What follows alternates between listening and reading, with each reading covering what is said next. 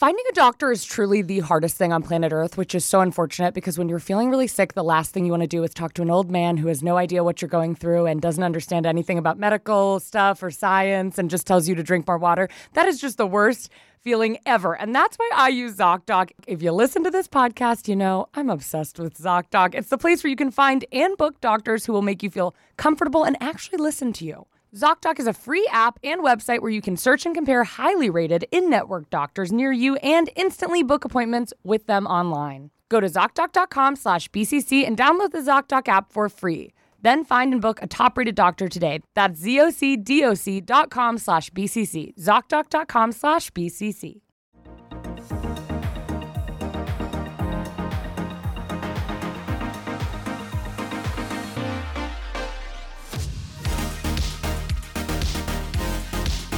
Welcome to the chain. Welcome to the BCC Club. We're your hosts. I'm Kendall Landreth. And I'm Sarah Schauer. And today we are joined in studio by... Hi, I'm Eli. Yes. Actually, that rhymes. So that's perfect. I just spent 5 minutes being like, I'm just making sure I'm pronouncing your name correctly, only to turn it over to you and be like, you go ahead and say it. Honestly, it's better for me because a lot of times people pronounce my name Ellie. It happens a lot on podcasts. And as a kid, I was so non-confrontational. Oftentimes I would refuse to correct people. Yeah. And I really try in my adult life to not do that, but sometimes it's a force of habit. I just forget. I'm like, Ellie, oh, that's fine. That's my literal name. That's right. Yeah. But it's actually not. So sometimes I like introducing myself because I'm like, okay, we can't get it wrong. Yeah. Is it short for anything? It is not. Is that okay? I didn't know. Because I used to have Elliot. I'm never going to have children, but I do have a list of baby names on my phone for if one falls on my doorstep. You never know. Or animals. But I always had Elliot on my baby girl's names. Okay, wait, that's list. My number one. Yeah. I'll just share it here. I actually don't tell anyone that, but I don't really care because I know I'm going to use it. So, if literally everybody else listened to this and used it, I'd be like, slay, we all have girl Elliot. Yeah. I just think it's kind of fun. It's Elliot so fun. As a girl. Yeah. For a girl, I think it's so fun. I was going to say, I love, more masculine names for girls. Yeah. I love a Logan. Yeah. Or a Billy. I also like Oliver for a girl. Oliver for a girl. Oliver for a girl. Yeah. I love sweet. It. Elliot and Oliver, they're all little boys from musicals. Oh yeah. Wait, stop. It's actually that's so me to be watching musicals and then be like, that's such a good name. Well, that's for years. I also said my number one girl's name was Adelaide, which is wild. Which is literally insane. From what musical? Guys and Dolls. Guys and Dolls, Which, so we're going to London next week. Mm-hmm. So we were picking out, what show my girlfriend and I were picking out what shows we wanted to see, and we were like, we should go see Guys and Dolls. And then it said when we were reading the ticket, right before we bought it, it was you have to stand the whole time. And I was like, I can't do that. You can't be doing that. Yeah. So what are you going to see? We're going to see, it's a classic London show. It's not a musical, it's a play. Oh my God. Oh, it's The Mousetrap. Yes, okay. Yes. We're seeing, And then we were thinking about doing the ABBA, the Mamma Mia party. Where it's CG. No, yeah. CG. Wow, it's an AI. It's AI. It's a movie. It's not really. It's an experience. It's an experience. I saw Mamma Mia when I was there, and I saw Cabaret. But Mamma Mia, I don't highly recommend. That's what I saw when I was 8 when I went to London, but I don't remember anything about it. I just feel it doesn't really work as a stage show, which is such a hot take for me because I think everything works on the stage. Yeah. But it's better fit for a movie musical, honestly. Yeah. Well, because I feel the star of the show, of the movie, is it's the music script, but also where they are, the set. Yeah. That's the difficult part, and then also you need a lot of leads that are really good because no one person is truly the center. Yeah, and then somebody's always gonna outshine. It's just awkward. It doesn't work for me on a stage. Always the movie for me. So your musical theater. Is that your origin? Kind of, yeah. I just grew up loving it so much. Yeah. And people are always like, oh, do you know so much about it because you studied it in college? And the answer is no, not really. I studied theater in college, playwriting, producing. Yeah. So I know a lot about how you could legitimately produce a show. And I know a lot about the background of it all and financially and whatever. I just as a kid spent hours upon hours watching YouTube videos. Yeah. And I was just so entranced by musical theater that my knowledge of it is I definitely know more about musical theater than anything else ever. Mm. Wow. It's your full special interest. My thing. This is what I know. Yes. What's your favorite show? It's a hard thing to choose, I feel. Yeah. I think it really like depends and changes, but I'm big into like classic golden age musical theater. Okay. I think it's special to look at things from like a modern lens when they're older and be like, you know, if we didn't have this, we wouldn't have Rent. If we didn't have Rent, we wouldn't have Hamilton. All of that. So honestly, I really like where we all started, but honestly everything. Yeah. I'm just like obsessed. There's some new good new ones. There's a lot of good new ones. I think for a while I was like, oh, it's gonna be just kind of like the Disney remakes where we're just me doing kind of like, oh, now we're doing Aladdin, and now we're doing Spider-Man, and now we're doing this, and we're doing all. But I feel like they've had some. Like I just saw Six. Oh, it's fun. Recently, it's fun. Is it here? I've seen it. No, it. I don't. My one of my best friends is obsessed with musical theater, and so he always kind of just sends me a calendar invite and is like, "That's such a fun friend to have. That's such a fun friend to have." It's incredible. So I like always see shows, but have no idea if they're touring, if they're what's happening. Like, some of them have like set up shop here. There's like a Hamilton LA. I feel like Dear Evan Hansen did that, and then there's a lot of tours, obviously. Mm-hmm. Oh. It's incredible. We haven't even really introduced you yet. I'm sorry. I had to go. I had to ask all the questions about musical theater. You have a book coming out. I do. Yeah. I do. So you went viral on TikTok. How long ago?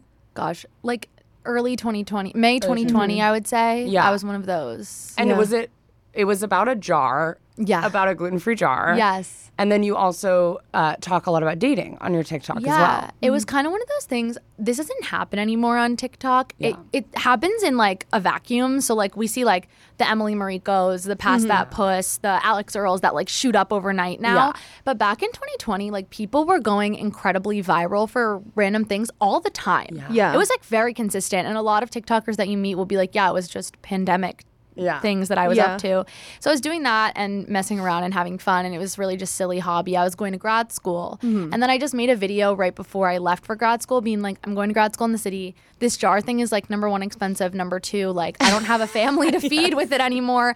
I'm just gonna like take a step back from it, and I just want to let you guys know that now. So if like anyone wants to like get out, leave now, because it's not going to be the same. And I always just so many people were like, no more jar, goodbye. Yeah, what is the jar? Like, I'm sorry, I don't. No, you're no, you're so good. I like have I've abandoned it a while ago, but it was basically like when I was growing up, we had this like large jar that we would fill with like kind of like a quasi trail mix snack mix, but like anything could go in it. It was like Cheerios, gummy bears, pretzels, popcorn, M&Ms, whatever.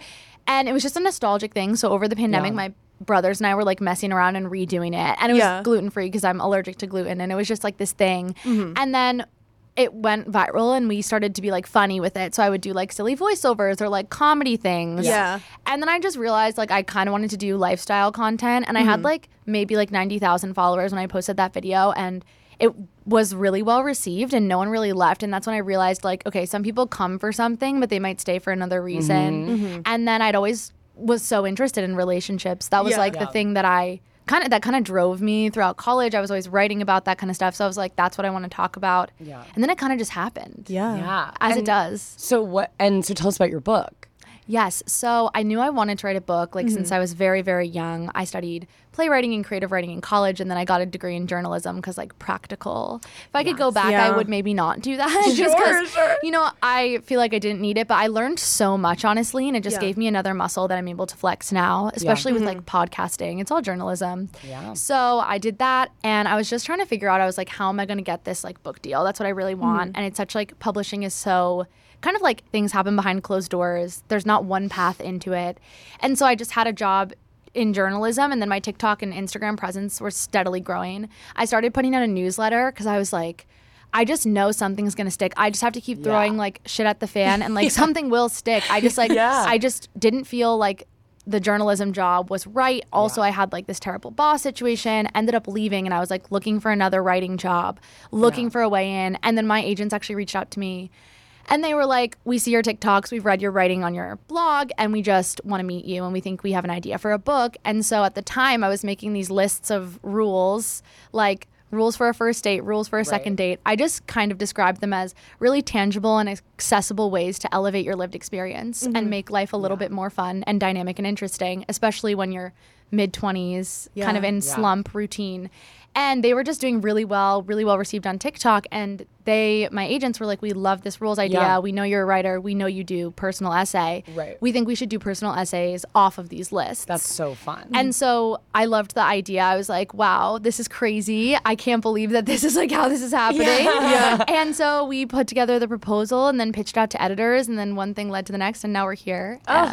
It's called I Didn't Know I Needed This. That's so fun. I was going to say, I love, so we do like comedy. And the writing, it's kind of crazy to see how social media has changed so many industries.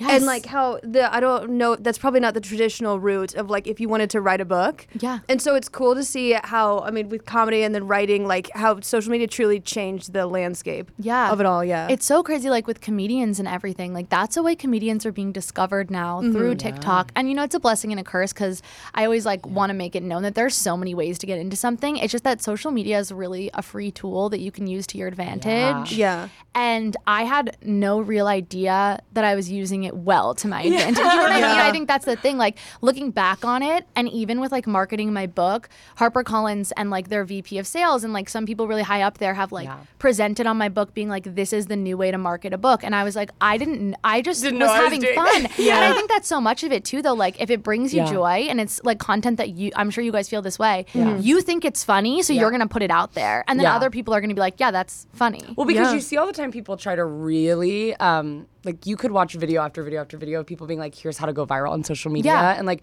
here's what to hashtag, here's what to say, here's how to like, when to post it, when to do it. And I've always, whenever people are like, do you think that's true? I'm like, I don't know if any of that's true, but I would not think about it for 2 seconds. Like I know it's bad because some people are like, you should be looking at your analytics. But I'm like, I don't look at my analytics. I don't look at any of that because to me, I'm like, I just post. I mean, obviously I think, I'm like, oh, I think some of my videos do better when I post it this time. Yeah. But I just am like, just make content that you think is funny, be consistent, make it, and if you want to change or do something else, like do it. And I think that's what people like actually get attached to more than like, oh, I stick around because I think that's what's the hardest part is to get people to stick around. Yeah. And it's like, if you have a video go mega viral because you posted it at 9 a.m., like that's great, but it's not going to like stick, you know? Yeah. A lot of people also are like, well, it's all about like posting several times a day and being consistent. And I'm like, that's definitely key.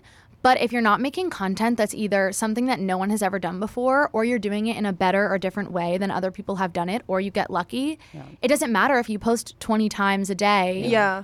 If you don't have one of those elements, like you're not going to be able to retain. And I think that it's all like subjective. It's like completely crazy. Yeah. Consistency is important, but it's more important for the people who don't really have a perspective.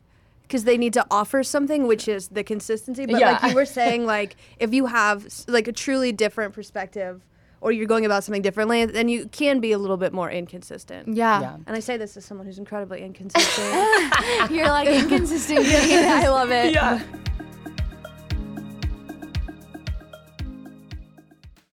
I remember one day when I used to live in New York that I had a really high fever and I needed a note to get out of work. It was so rude. They didn't just say, feel better, Kendall. They said, unless you want to come to your shift at the restaurant, you need to get a note from a doctor.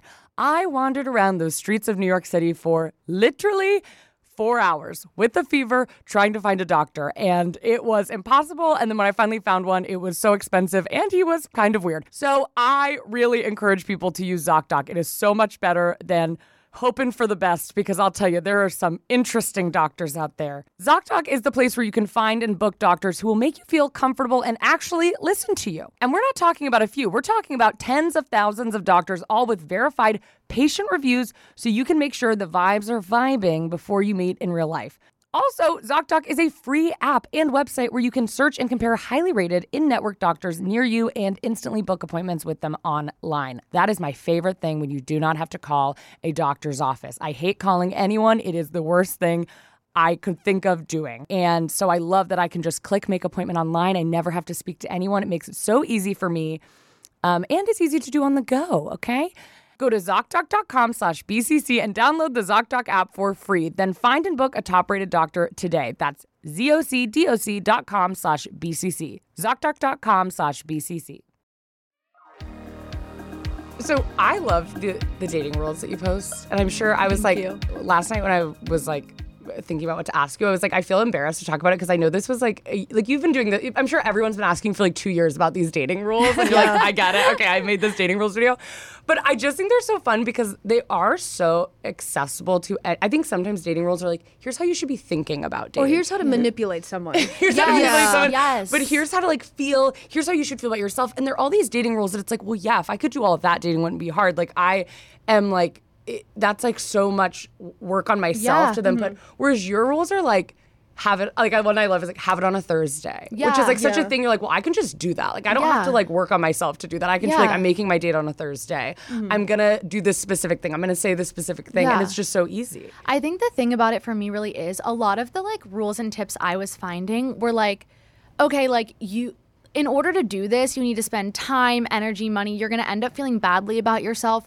Or they would really only work if you were like the perfect societal Barbie doll. Yeah. I was just feeling like that's so ridiculous because at the end of the day for me, like I always think about like, okay, we're on a floating rock, right? Like everything and nothing matters. Yeah. This is supposed to be fun. Yeah. This is supposed to bring you joy. You're not supposed to hate your life. You're not supposed to cry in the bathroom. You're not supposed to be dying of nerves. Of course you should be a little bit of nervous, like energy. That means you care. But for me, I was like, we aren't having fun anymore. Like we're making people feel like shit about themselves. Yes. And then we are going into dates thinking, especially when it's like male, female, does he like me? Yeah. Did he think I was hot? Did I do a good job? And it's like, did you do a good job, babe? Did he make you laugh? Yeah. Did you enjoy yourself? That's what I've always, because whenever I talk to my straight friends or just like any friend who's dating a man at the time, I'm always like, wow, there are like, you are backflipping through this entire, or like it'll be like, it's date number 7, which I'm like, wow, I've already like moved in with my girlfriend you're like, on my 7th. The wall's here, we got a dog. Exactly. We're in love. Like, it's date 7. I want to say this in the text because like, I don't want him to think I like care, but I'm like, that's insane. And I remember telling my friend, I was like, I feel like we've gotten into like this really, the other day I was telling her this because she was dating this guy who's like an asshole. And I was like, I think we have such a, like, you know, attachment styles, like if you're anxious or avoid it. And I was like, I think we're in such a, it's such a hard thing to break, but it's like those two people always date each other. Yeah. And so people who are a little more like, not even anxious, but ready to be in a relationship, who really want to be in a relationship, they're constantly trying to like make themselves smaller or be like, I'm going to act avoidant. Yeah. I'm going to act like I don't care. I'm going to act whatever. And then they get into these relationships with people who think that's what they're like. Yeah. And then so you have, I'm explaining this so badly, but you have like... No, you're doing a good job. Yeah, you're doing a good job. You have like anxious people who are trying to act like, who feel like losers all the time and are trying to act cool. But then on the other side of it, you now have like avoidant people, or even if they're not avoidant, maybe they just don't want to be in a relationship right now, or they're like not really relationship people. I have friends like that too who are constantly like, I'm such a piece of shit. I'm such a piece of shit. Oh, I'm so... And I'm like, you're not a piece of shit. You're just like... don't want to date someone. Yeah, like, stop. And that's okay. And those two people are just constantly like making each other hate themselves. Yes. And I'm like, just be like, I always am like, on a first date, you should be like, I want a serious relationship. Or and people are like, oh, that's too crazy. Yeah. I'm like, but why? Because if then you're just like communicating it out. Yeah. You're not saying with you. You're just saying I want. That's what I'm looking for. I think we've overcomplicated things so much. Like. At the end of the day, if you're on a date with someone and you're looking to be in a relationship, you don't want something casual, and you tell someone, or let's just say you're a little bit further down the line, like to give your example about overthinking the text. Yeah. Let's say you haven't heard from someone that you've been seeing in like a few hours and you want to text them and you're freaking out and nervous about it. You have to remind yourself that if somebody that you're dating gets a text from you and they change their mind about how they feel about you because you texted them, that's sociopathic behavior. That's not someone you want to be with. Yes. Nobody who deserves you, who deserves your company, your time, who respects you is going to look at a text from you and go, what a psych, what a crazy person. Yeah. This is insane. They're going to say, oh my God, so good to hear from that person that I like and I want to hear from. Yeah. I feel like we've overcomplicated things so much and we make ourselves crazy and like you said, like we're backflipping through it all when realistically, if you want a relationship, the right person is going to get that text from you like asking for clarity and give you clarity and make you feel comfortable and you're going to be happy. Yeah. Yes. Otherwise, you're just going to weed out the wrong ones and that's what you want anyways. 100%. You don't want to be with them. Exactly. You said that your advice is like fun. What are your like pillars like of like the advice you always return to? Yeah, I think I always say be intentionally selfish and selfishly intentional. And the reason I say that is because For so long, I made every decision based on what other people might want me to do or what they might think of me as or how they might perceive me. Not even, like, I didn't even know if that's what they wanted or if they actually perceived me that way. Yeah. And once I freed myself from that, I was like, what the fuck am I doing? I'm making decisions for me, like my one lived experience, based on like what a guy might think or what my friend might want or what my family might say. Like, what if I just freed myself from that? And I think when you're being intentionally selfish, you're actually being selfless because that level of self-care becomes community care, right? Because the people are around you are going to benefit when you are choosing for you and when you're happy. And so that was like something that when I started to like make these lists, I was like, that really freed me because I was no longer going on dates sitting there being like, does he like my outfit that I chose because I think he might like it? And like, dude, what do I order? I was just like, I'm going to wear this outfit that I feel good in, that I want to wear. And when I'm on the date, I'm going to consistently be sitting there like, am I having a good time? Is this person making me laugh? Are they making me feel good? Yeah. Did they say something weird that I'm like, what the fuck? Like, and then I'm going to leave the date and I'm not going to go home with them because I don't want to. And if I did want to, I would. Yeah. And I'm going to choose everything for me. And then when you end that date and you're like getting ready for the next one, you feel so good. Yeah. Because you're like, I wanted to do that. Yeah. And then that person actually falls for you. Yeah. And it's not some convoluted thing. And like, then you just know you're worth so much more. Right. It's like a simple thing, but when you actually put it into practice, I feel like it like can transform a lot of things about your life, maybe even friendship or whatever else. Yeah. I was gonna, this is like a separate, and I'm so sorry everyone. I talk about, so I have like a problem with like alcohol. And so I was 9 months sober officially like on the 1st. Congratulations. And so I was like giving people advice who are like in love with alcoholics, and there's like a program called like Al-Anon, and it's like for codependency, and a lot of people could not wrap their mind around. I was like, if you're in love with someone who's an alcoholic or damaging, the best thing you can do is work on yourself, you know? And so like you just said, like, and a lot of people didn't understand how that would help people around them. But when you're truly like investing in yourself and being like intentionally selfish, like, and you're like, I don't have to take care of this person, then other people see that, and that become like that radiates throughout your friend groups. I didn't mean for it to go in that direction, but that it makes so much sense. Like it applies to like helping yourself truly does help the people around you. Or even think about if you were like ignoring the things you wanted, or like just ignoring self-care and not taking care of yourself and making every decision based on what other people might say or think or whatever. And then imagine you're going out to dinner with a group of girlfriends. The whole entire time you're going to be like, oh my God, I feel so weird. Like, fuck this. Like, what are they thinking? Blah, blah. Like, oh my God. And naturally, those people aren't going to have as good of a time with you. Yeah. Not because you're anxious. We're all a little anxious, and we're all a little fucked up, and we all go through things. That's not what I'm saying. I'm just saying that overthinking is going to come off versus when you really work on yourself, you take that time, you're treating yourself, you like yourself, you go out to dinner with your friends, you're going to be like freed from all of that. You're just going to have fun, and they're going to have a better, like, we're all going to have a better time. Yeah. I think that's like self-care is community care thing I love, because I'm like, it's so true. Yeah, 100%. Yeah. I think that's so true.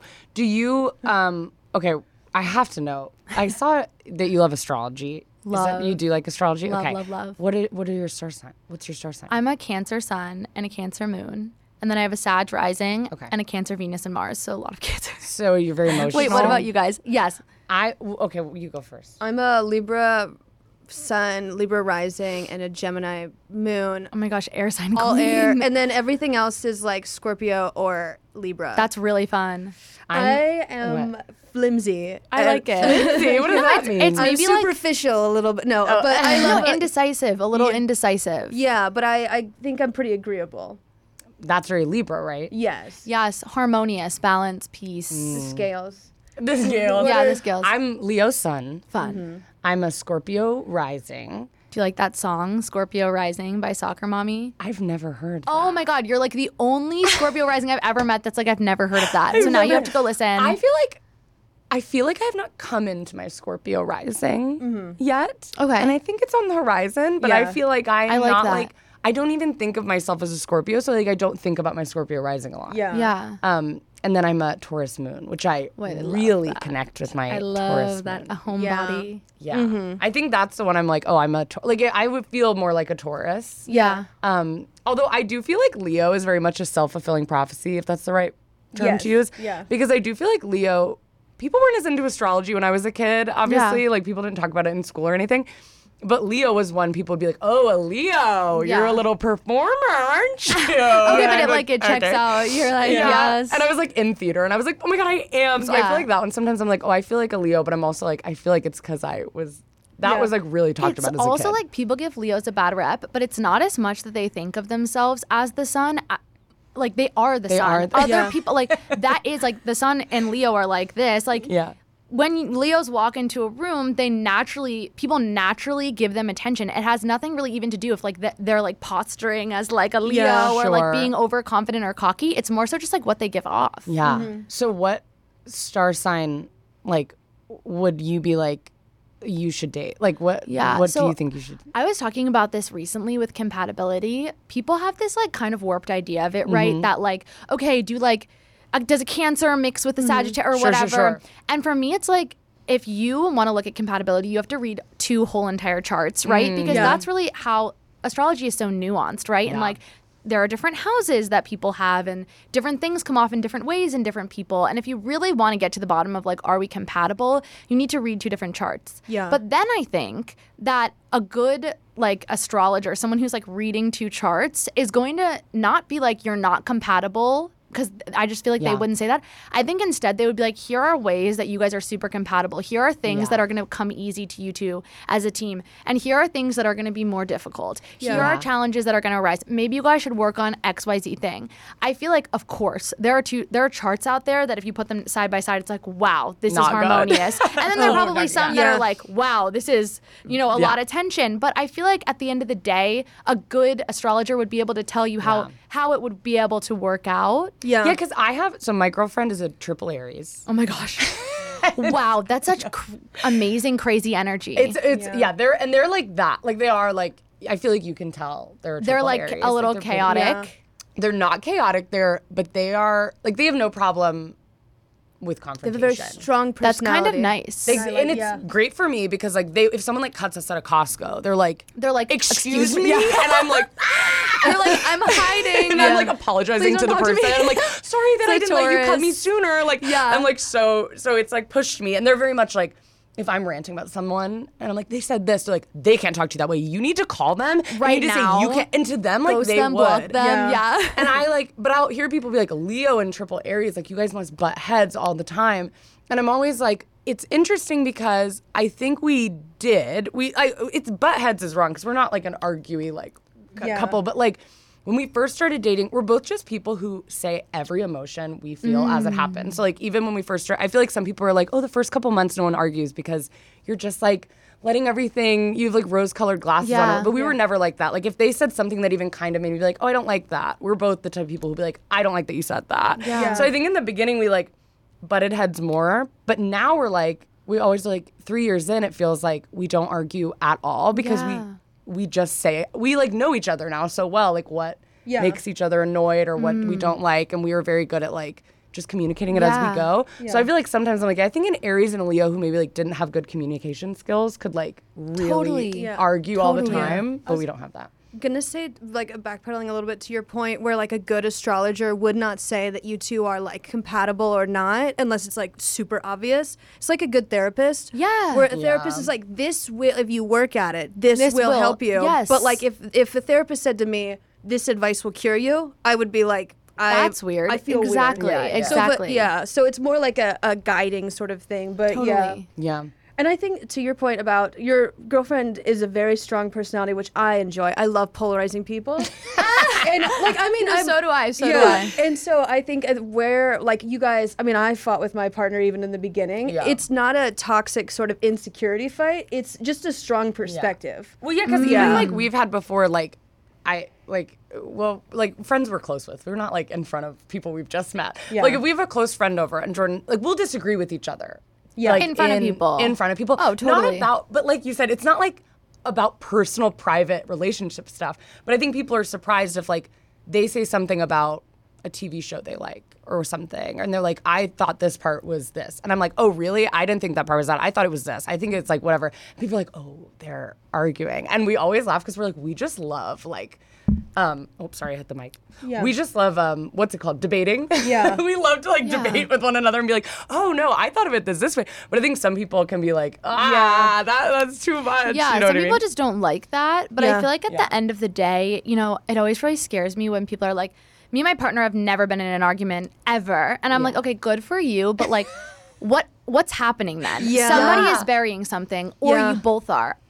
My boyfriend and I have never been in a screaming fight. We've never been in a screaming match. We've never slammed doors on each other. We don't fight like that. Right. I'm not saying it's bad if you do. We never have. We've had disagreements and conversations that are challenging and arguments. Maybe one of us has raised their voice a little. But at the end of the day, if we didn't have that, what would that say about you? There's no way you can agree with everything that comes out of somebody's mouth, especially as it relates to your own emotion. Yeah. So I feel like it makes sense if you're getting in disagreements and arguments if you disagree on topics. That's what we were saying the other day. We were like, it is nice because then when we're not arguing, it makes it sound like we're arguing all. We're even non-stop. The little slivers that we're not arguing. A few times a day. Yeah. A few times a day. But it's when we aren't, the most of the time when we're not arguing, we're like, it is nice because there's literally nothing that I have. I feel zero frustration, annoyance, anger, anything because we've. There's nothing there to be. Nothing's built up in any way. Yes. When you get comfortable with someone as well, it's like, I have no problem saying anything to my boyfriend, and I know he feels the same way about me. And a lot of people are like, what's your advice for moving in with a partner? And I'm like, for me, now looking back on it, if I were to do it again with a different person in the future, I would just need to make sure I was at that comfort level where I could say anything. Yeah. Because if I didn't feel comfortable saying anything to this person and he didn't feel comfortable saying anything to me, I don't know if it would work. And I think sometimes people think that moving in together, I think a lot of people think that it's something that should be done for convenience, for money, or we sleep over every night. We should just do it. Yeah. Yeah. And I think it's actually so much larger than that, where it's you're inhabiting a space with someone. You're almost always together. Yeah. Your alone time in some ways becomes alone, the former alone time that you had all the time in some ways becomes time spent with them or time that you're both alone, but you aren't, it's still in the same space. Yeah. I think it's just important to get on that level with someone where you could say anything or disagree. Otherwise it's someone is burying things. Yeah, because that's when I moved in with my partner, they love Halloween year-round. They're a big Halloween year-round person. Mm-hmm. Yeah. So when we moved in, they're pulling out, they're like, here's my bookend. And it was Freddy Krueger, is that who it is? Oh. Probably, yeah. It was scary. It was scary. It's scary. He was hiding behind a hedge with a knife. And I was like, that's the book ad? I had a flowery little. I was oh, okay. But I feel it's nice now. Well, that was when we first moved in together. But now, years later, I feel I can be that will not be not up in our house. Just that's not happening. Yeah. Yeah. I feel bad. I always tell them they're always like, oh, I'll put it next to my bedside. If it's something really scary, they're like, oh, I'll put it on my bedside table. Because I'm like, that's your space. But then, their poor bedside table. The other day I was like, let's get you more of a shelf in the house because your bedside table is now just honey, it's so filled. It's frightening in a way.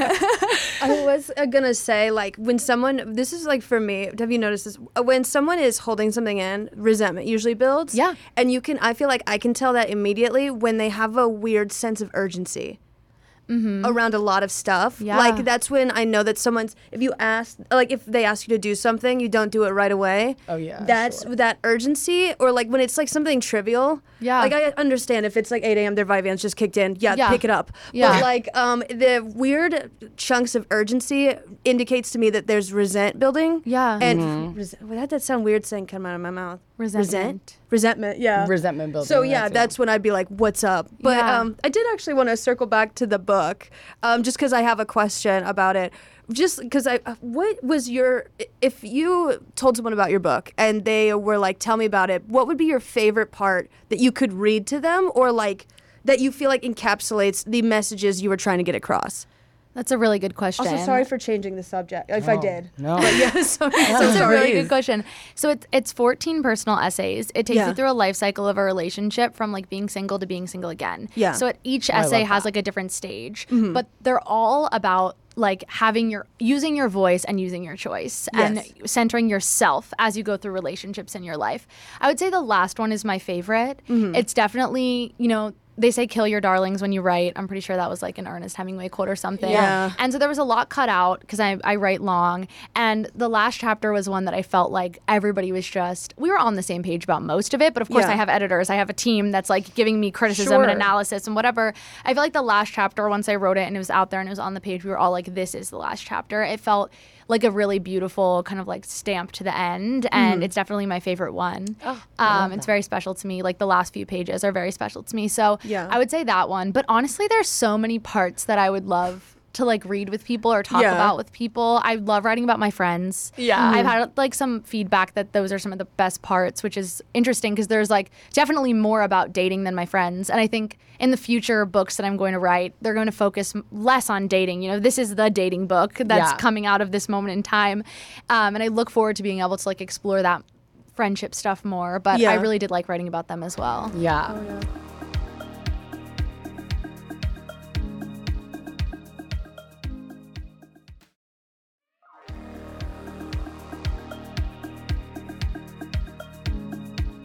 Friendships are so fascinating because I feel like there's not as much like discussion about friendships, but there's such a like I saw this video the other day on TikTok that I've just been thinking a lot about where they were talking about how like in today's day and age, adult friendships have become very hard because it's kind of just become friendship is just like catching up. And like when you're a child, you're so close with people because you're doing a lot of play and a lot of like, oh, we're bored and we don't know what to do. So we're going to do this thing or we're going to like invent a secret language or we're gonna do whatever.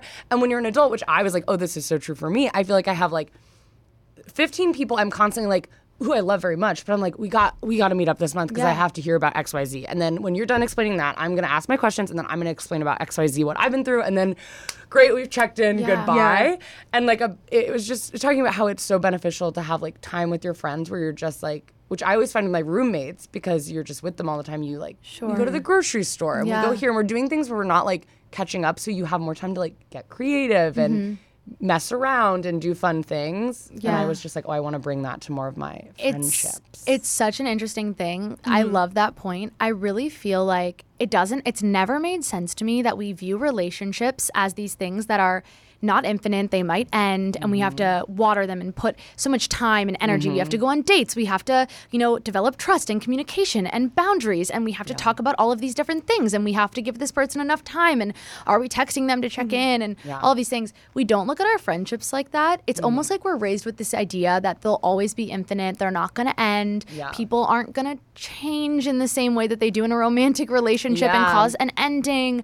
And it always just drove me insane because I was like, we are not treating our friendships like we treat our romantic relationships, and we need to be doing more of that. Like, almost we need to be switching it because our romantic relationships, we put so much pressure on. Mm-hmm. We overhype the early stages way too much. Yeah. And then our friendships kind of just take this weird back burner, especially in adult life. And I think part of it also comes with, like, I'm 25, and I know people who are engaged. I know people who are getting married. I know people who are moving in with their partners. I know people who are single who never want kids. I know people who are freelancing, who are just getting started with their careers. I know people who are moving up in their careers and, like, making – I know people in, like, every phase. Yeah. And it makes it really hard, and, like, that wasn't something that I felt like we prepared, especially college-aged people, for enough. Yeah. No, exactly. I am crap, I just blanked. Okay. No, but yeah, you're right. I unfortunately, well, I mean, I was like a military brat, so I moved like every 2 years. So unfortunately, I do have this thought on like friendships that they are going to come to an end. Yeah. But that's like something I need to unlearn in therapy, like that I'm not moving constantly and that the internet and phone exists. So it's crazy to think about. But yeah, I feel like the people work so hard, and this is me as well. I work so hard in therapy on how to like perfect or their intimate relationships, but when it comes to friendships, like we kind of slack a little bit. Yes. Like, and I don't want to speak ill of the straight people listening, but like when I have a friend who maybe has like a crappy guy partner, she'll give him so much grace or like so much understanding. Yes. If I mess up with her, it's like... No. Mm-hmm. You know. Yes. You understand. This is definitely patriarchy, right? Like, this is 100% patriarchy. It's all who holds the power. Like, it's such bullshit. It's not even like those straight women's total fault. Yeah. But it's like a behavior that we can unlearn. Mm-hmm. Yeah. It's like actually nuts. And I always like, I think about this too with family members. Yeah. We let a lot of stuff go with family members because we're like, we're related to them. But oh my God, if a friend did that to you, you would be like, I'm never talking to you again. Don't do that. Yes. Or you would set a boundary, you would have a conversation. It's so interesting that all these like friendships, family, and then romantic relationships, and even our relationship to ourselves, we just view them all so differently and give them different levels of like care and attention. Yeah. It's always crazy to me. Like, I've really been thinking about that kind of stuff so much, but you're totally right. It's like you'll see that friend giving this male partner so much grace when he does terrible things. Yeah. And we know why she's doing it, but that doesn't make it okay. And it's like this thing that like really needs to be unlearned. And we really, especially female friendships and like femme friendships, I feel like need to be prioritized so much more. Because too, I think like sometimes with like that type of a straight man who's being like so terrible. Because obviously there's like good straight men, but whatever. I don't, why do I always become an apologist? I'm always like, don't apologize. This is not, as if a single straight man listens to this podcast. As if they're going to come up in arms. Like, they're gone. But like, so I think sometimes bad straight men, and then also like family members can fall under this umbrella where it's like, there's so much wrong that it like, you can't be as hard on them because it's like with my girlfriend, I can be more, not nitpicky in a bad way, but I can be like, you spoke to me this way and it just kind of made me feel this way, blah, blah, blah. Whereas, like, I was watching Love is Blind the other day. This guy is, like, 29. He's, like, a full-time something. He has a job. He has money, whatever. He's engaged to, do you watch Love is Blind? I don't, but I know, like, I know the vibes. It's insane. Yeah. She comes in and he has, like, plastic. He doesn't have plates or cups. He has plastic plates and then he has red Solo cups. For his silverware, like he doesn't have any silverware. It's not happening. And she was like, this is crazy. Like she wasn't mad, but she was like, this is crazy. This like is this is very you're immature 30. And like insane. You're almost 30. Like this is nuts. And he kind of was like, you're judging me. And I'm like, yeah, if you're, first of all, that says so many things. It's like, first of all, that's like bad for the environment. Like, why do you, it shows like you're lazy. Like you literally are just too lazy to clean your dishes. It's giving embarrassing. It's like college. I'm like, you're like in a frat. Like that is insane. There's only one of you can't wash the dishes. It's like nuts.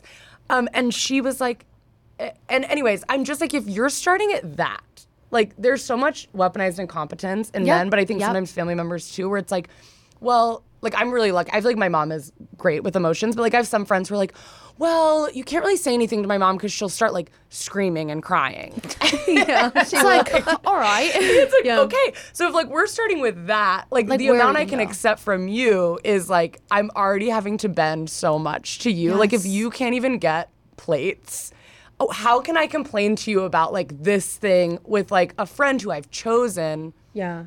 I can be like, well, you're aware. So I'm just like, stop dating men who are incompetent. Yeah. I think it's this crazy thing, too. I was recently talking about this with someone where I feel like men in their 20s fit into like two buckets, straight men, cis men. Yeah. The first one is like they can't get over the frat boy days and it's like that guy. Yeah. And the second one is like hustle, Wolf of Wall Street, need to get to the next thing, need to get to the next thing. And then there are like the normal ones in the middle that feel probably shitty about themselves. And again, this is like definitely a thing of the patriarchy. Like that's affecting them in ways that they won't even like believe or understand or like agree that it's happening to them. But the nice ones in the middle, they have nowhere to go. If they don't want to be this dude and they don't want to be this dude and both these dudes are on polar ends and they both suck and it's like the middle, it's like what do they do? I feel like there's like so many ways women get fit into boxes and it's like much more pervasive and like much more legitimate than that. But that's happening too in your 20s. It's like so crazy. And like that's a perfect example. Like that guy's a perfect example. Because like, he's nice. Fuck? Like he was nice. But it's just like what are you doing? Unacceptable. No, it's unacceptable. Like, 30, what are you like, doing? What are you doing? Why do you have red Solo cups as cups? And then she was like, so when you have like girls over and you make them dinner, what do you do? And he's like wine? I serve them in this. And they were like, and he goes, and they don't care. And I was like, yes, they care. They do. They went home to their friend and they were like, yeah, it was really fucking weird. He poured me wine in a red Solo cup and he's 30 years old. Yeah. Because it's like and I think like you see this so much with like, I always think about my dad had some weaponized incompetence happening and he like was very much like when it came to like Christmas presents, it's just like, what do I buy my what does a wife want? And like, or you'll see, I was ranting to my girlfriend about this the other day because you know the boo baskets on TikTok? Yeah. Everyone's being like, if you're a boyfriend, get your girlfriend a boo basket. I am watching these videos be made by women. Women have taken time out of their day to make this video, and it's like a graphic that'll be like, here's what to put in your girlfriend's boo basket. And I'm like, why are you explaining this? Yeah. This is not hard. go to Target and pick out things that have pumpkins on them, and then you'll see these men who are like, oh, I haven't had my girlfriend in 6 years. I got her some nails because, I don't know, girls like nails. I'm like, you don't know a single thing your girlfriend likes? Yeah. Like, that is crazy. And so then they're being rewarded. It's like, I bring my girlfriend little treats all the time. Yeah. Exactly. And I think, like, a lot of people in relationships do this. And I was just saying, I'm like, how easy would it be to be a man, a straight man who has, like, there's just no standards, where it's like, you can be kind of an idiot all the time, but all you have to do is bring a basket of stuff you bought from Target, and your girlfriend in their head is like, oh, thank God. Okay, my boyfriend's good. Like, I have a good boyfriend. It's like, no, it's fine. He's crazy. Fine. Yeah. It's crazy. Like, somebody recently said in my DMs, she was like, I really want flowers from my boyfriend, and I've asked for them, and he won't do it. And I was like, okay, this might be severe. I hate putting things in writing because you can never explain nuance or tone. Sure. Like, I love doing my ask anythings on Instagram, but sometimes it can be tough. So I prefaced it by, like, this might be a severe thing to say, but, like, this is what I'm going to say. If you want flowers, and that means something to you, because it means something to me. Mm-hmm. And my boyfriend would always get me flowers on special days, but once I was like, sometimes it would be nice if you just showed up with them. He does it all the time now, right? Yeah. Because I asked for that, because he didn't know that that's something I wanted, because he's not a mind reader, bless his heart. And so I asked for that, and now he does it all the time, right? Yeah. And I get to feel special, and I get to watch him walk through our door with flowers that he picked up on the way home from work. It's so easy. He knows he's making me happy. Done. This girl, I was like, if you've asked for something that small, and society's going to make you feel like that's ridiculous to ask for. No. It's not. Whatever are your wants and needs, they should be met. Yeah. And you'll find someone that'll meet them. But I don't think it's this person, because if you've said so many times, I just want you to bring me flowers, and he can't do that for you. Yeah. Think about what he's not willing to do for you in a bigger sense. Yeah. Think about if you had a kid with him and the things he's not going to be willing to do in the future for you and that child. Mm-hmm. Because this is just showing me that he cannot, on his way home from work, stop at a fucking Trader Joe's and spend $4. They don't even need to be cute. Like, that would be great, but, like, it's a gesture. It's the gesture. It's the thought. And I was really like, I would probably break up with that person. Yeah. I would probably maybe do an ultimatum, which I'm not above. I would go on the ultimatum. I would maybe be like, it's kind of proving to me that when I request something, you either don't respect those or don't care. Yeah. Because I've told you how much this would mean to me, and you simply don't care. Yeah. And there's nothing you could say to prove to me that you care. And if you don't start doing it, I really am going to reconsider, because this shows me that you don't care. Yeah. And I think it's like little things like that. It's like, if she asks for flowers, put a reminder in your phone. Right. Your phone can literally remind, bring Jess flowers, or whatever her name is. Yeah. Bring her fucking flowers. It's so easy. We had another episode. I can't think of this word or term. We judge ourselves by our intentions and others by their actions. So a lot of shitty men, they think, I intended to get you flowers, but I didn't. So that's equal in their mind as to getting someone flowers. No. And I was trying to look up, because that's a self-awareness thing, but it's a term, you know? Yeah. And so that's where a lot of, like, these things happen. I don't even feel apologetic for men. I hate them. You were starting to describe them. And I was getting so pissed. Yeah, you were like, no. I started to describe it. It really is insane to me. I'm like, I don't know how. Like, and I bet you that girl does everything for him. I bet you she's the best. And so I was literally like, leave him. I don't even give a fuck. Leave him. Because honestly, because I used to be very anxious, like very, very anxious, and like, and I now feel very secure. But I've had like years of therapy. Yeah. But what was I going to say? I fully lost my thought. Anxious, flowers. Coming, flowers. Oh, one time I remember reading, I think the thing that like changed my entire dating life, like everything fully changed, was when it was like, you feeling sparks is like anxiety. It's like, fuck, not the spark. You like feeling anything. Like, it doesn't mean anything. It means you're anxious. You shouldn't feel anxious. Like, obviously, cute nerves. Like, before my first date with my girlfriend, I was so nervous. And like, I was like, ah! Yeah. But I wasn't like, I'm going to throw up. I'm going to die. And I wasn't like waiting by my phone all day being like, oh God, this is terrible, which is how I had been for years. And I dated so many people who didn't like me. And I was like, something just like, I basically broke up with the girlfriend I had and was like, I'm not going to date until I like figure out, until I'm dating someone that's just so different. Yeah. Because I can't be dating the same person over and over again. It's just so bad. But I think I now view relationships so much more like technical almost, where people be like, well, how you and your girlfriend been together 3 years? Like, how did you know they were like the one? And I'm like, we are best friends. We get along. Yep. We make sure they laugh. We all of that stuff. But I'm like, I think the things that keep us together, honestly, is like we want the same things. We have the same morals. Like, we think about things the same way. Absolutely. We want the same future. Yeah. And that is, like, what keeps us on the same track. We, like, are compatible. Like, it's truly a compatibility, not a, like, every day I wake up and I look at them and I'm like, how do, you know, yeah. Oh my God, I'm so in love. Of my life. And it's like I am some days, but also there's some days I wake up and I'm like, ugh, you're pissing me off. Yeah. But no, I never totally feel that. But I always feel the same. I always feel the same amount of like, I love you, because it's all just based in like a, so I think sometimes I'm like, for me, the best way to date is just be like, it's not that special. Yeah. Like, break up with your boyfriend because, like, you can find someone identical to him, but who's wants better. To bring the flowers. And to your point about the spark, like, think about it. We just met, right? Mm-hmm. And if you guys were like, let's get dinner, and that was, like, technically our first date, I wouldn't be nervous. Maybe I would be a little bit, like, I get social anxiety, like, sure, oh, damn, new people, dinner, sitting, eating. But I wouldn't be nervous because there's no pressure. We're just seeing if we would all get along as friends, if we want to keep in touch. How is a first date different? Yeah. There is no pressure. There is no way after 2 hours to know if someone is the love of your life. Mm-hmm. If you're going to even end up dating someone, there's no way to know anything about them.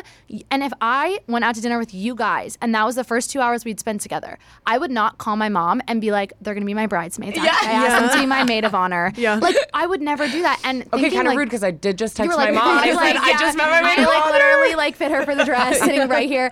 No, it's like you would never feel that way about someone you just met, and we put this like different pressure that it's like we need to feel a spark, and I'm like, there isn't a such thing. And when you're continuously going to dates feeling nervous, it's because that person is making you feel anxious. It's because, and I don't love when people are like, if he likes you, you're gonna know, or if they like you, you're gonna know, because sometimes you don't. People get nervous and anxious and whatever, but I do think at the end of the day, if the person likes you and wants to be with you, they're going to make an effort. They're going to act in a way that you'll know. Mm-hmm. You're not going to be questioning it, really. Mm-hmm. And you're never going to feel like, oh, my God, are they going to text me? Are they going to text me back? They're just going to text back. Or you won't feel, or they, like, are busy, but you text twice and you don't feel like, should I send a third text? Oh, my God, should I send it? Like, is it too much? It's, like, not, especially because I forgot what I was going to say again. Never mind. It was there, and I really started. I came in strong, and then I was like, I don't know. You're totally right. You're not going to have that. Like, should I send the second text? I remember, like, when I learned that lesson, I was, like, 19. I was in this relationship, and we were, like, always texting. And I don't really do that anymore, but 19, like, that's what you do. Yeah. And we hadn't, like, officially started dating, but, like, we were always texting. And one day for, like, 6 hours, he didn't respond, and I was, like, freaking out. And then I was like, okay, Eli, like, if you want to be with this person, they're not going to think it's weird if you just follow up. So I said, like, hope you have a great day. And he immediately responded and was like, oh, my God, I was wondering why I didn't hear from you. I got distracted when I was sending you that message. I forgot to hit send. I was like, I had this, like, sigh of relief where I was like, damn, the right person, the person that respects you, that wants to, like, know more about you, they're never going to just go on ghosting rampages and not apologize or not say, hey, was super busy. Or when people are like, I can't tell if he's just studying for the LSAT or if he's ghosting me. I'm like, everyone has enough time to take their phone out of their pocket. Hey, gonna be a crazy week with studying for the LSAT, but when it's all over, we'd love to take you to dinner on Saturday night. Sorry, you're not gonna hear from me a lot. If someone likes you, they're gonna do that. They're gonna do that. Yeah, because it's even not like, I don't think everyone expresses their love in the same way. So I think sometimes it can be like, I think sometimes people can be like, well, okay, I'm not a person who's like a texter. A texter. I'm not a gift giver. I'm not a blah, blah, blah, whatever. Yeah. And I'm like, totally. But like, even with the flowers thing, it's like, yeah, but if I've literally said to you, this is what I need. This is important to me. Like, you, because even like when my girlfriend started dating, I was very much words of affirmation, which I think has shifted now as I've gotten a little more secure. I'm much more like acts of service, because I'm like, please do the dishes. I know you love me. Thank you so much. I just want you to do the dishes. Yeah. But like, I was super words of affirmation-y, and I would also give that, and they were very acts of service. So I would send these like long paragraphs, you know, when we were really first started dating, just being like, I just have been thinking about you all day, and I'm just obsessed with you, and you're so pretty, and whatever.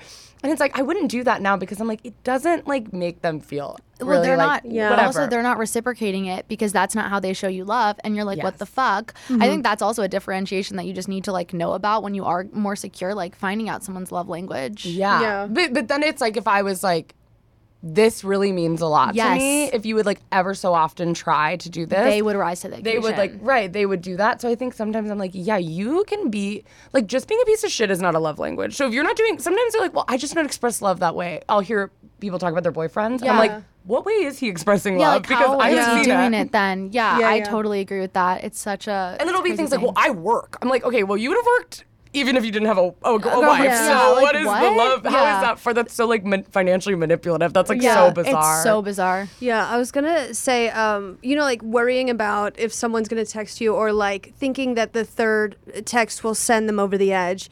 Like,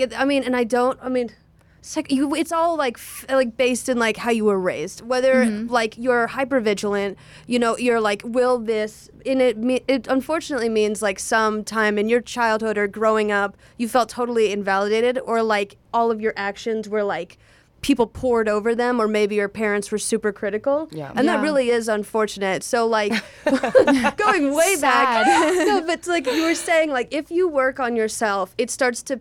It like go into every sort of part of your. So like if you start to like the actionable, I guess, like you go to your therapist, you start working on yourself, not even for the intention of, you know, getting in a relationship. You start to validate yourself, and this is a hard lesson to learn because of main character syndrome. We are truly not that special. We're like no one. Well, I'm a Leo. So. Well, no, but you are in moderation. Like no one is truly like going over all of our flaws. 100%. And if they are, that is actually a really problematic mental illness. No, they're not okay. If I can't even at my. Sorry, guys.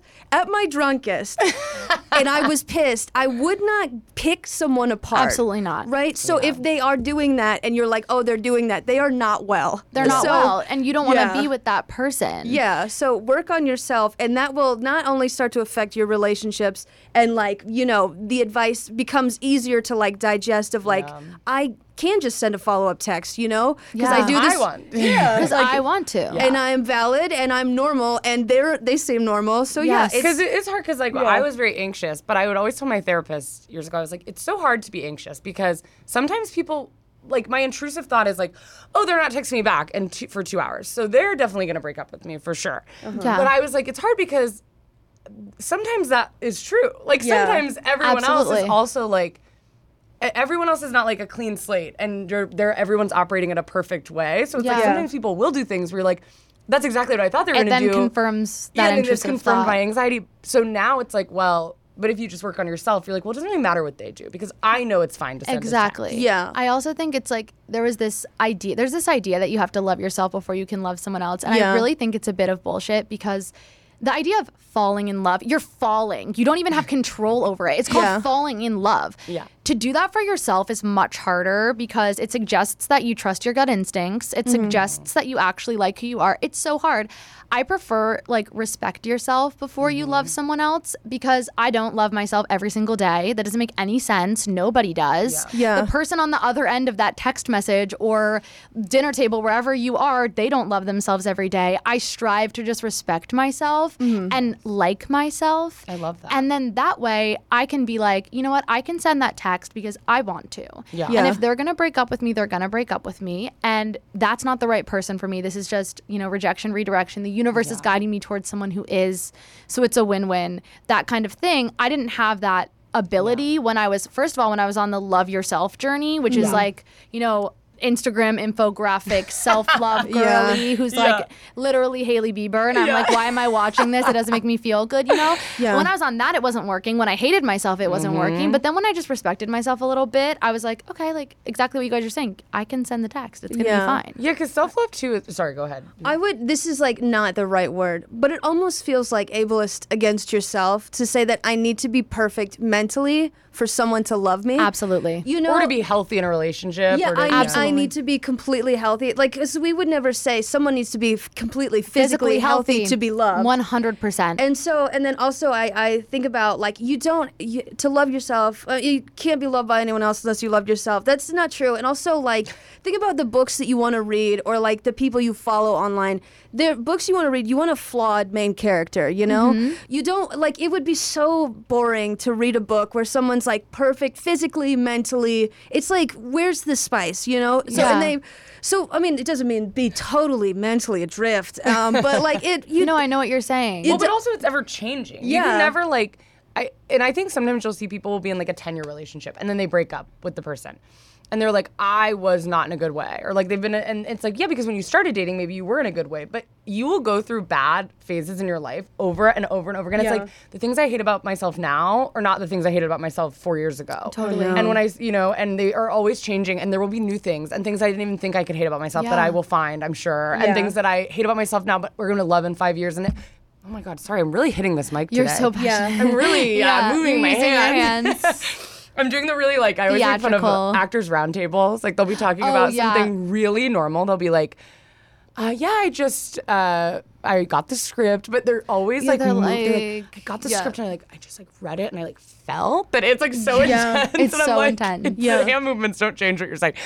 But what was I saying? I was also going to say that if you think of yourself, I have to be perfect in order to be loved, means you probably have black and white thinking. Mm-hmm. Like if you're like, I'm not perfect, that means I'm a bad person. Mm-hmm. And then you yourself are like, no, bad people don't deserve to be loved. Then of course, if you've internalized that, then that's going to come out 100%. Everywhere. So as soon as you can see it, secure people are not perfect. They're just comfortable being neutral. Yeah. You know, so you got to get yourself, instead of I want to be a good person or I'm a bad person, get yourself into neutral, you know, and then drift to a stop. But yes. What's your red flag that if your friend comes and tells you about a date, you're like, never, no questions asked. That's bad. No, bye.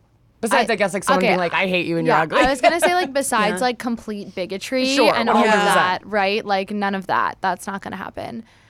I would say my number one red flag, and this is a bit hard to spot, but it's very common, is when people don't express interest in differences between the two of you. So, I'm a theater girly, right? And that's mostly the girls, gays, and theys. Let's be honest. There's always the token straight, but it's a small number of people. Yeah. So when I'm going on a date with a straight cis man, it's likely that he probably doesn't he's not a theater man. Mm. I'm not even into theatrical acting men. That's never really been my forte that much.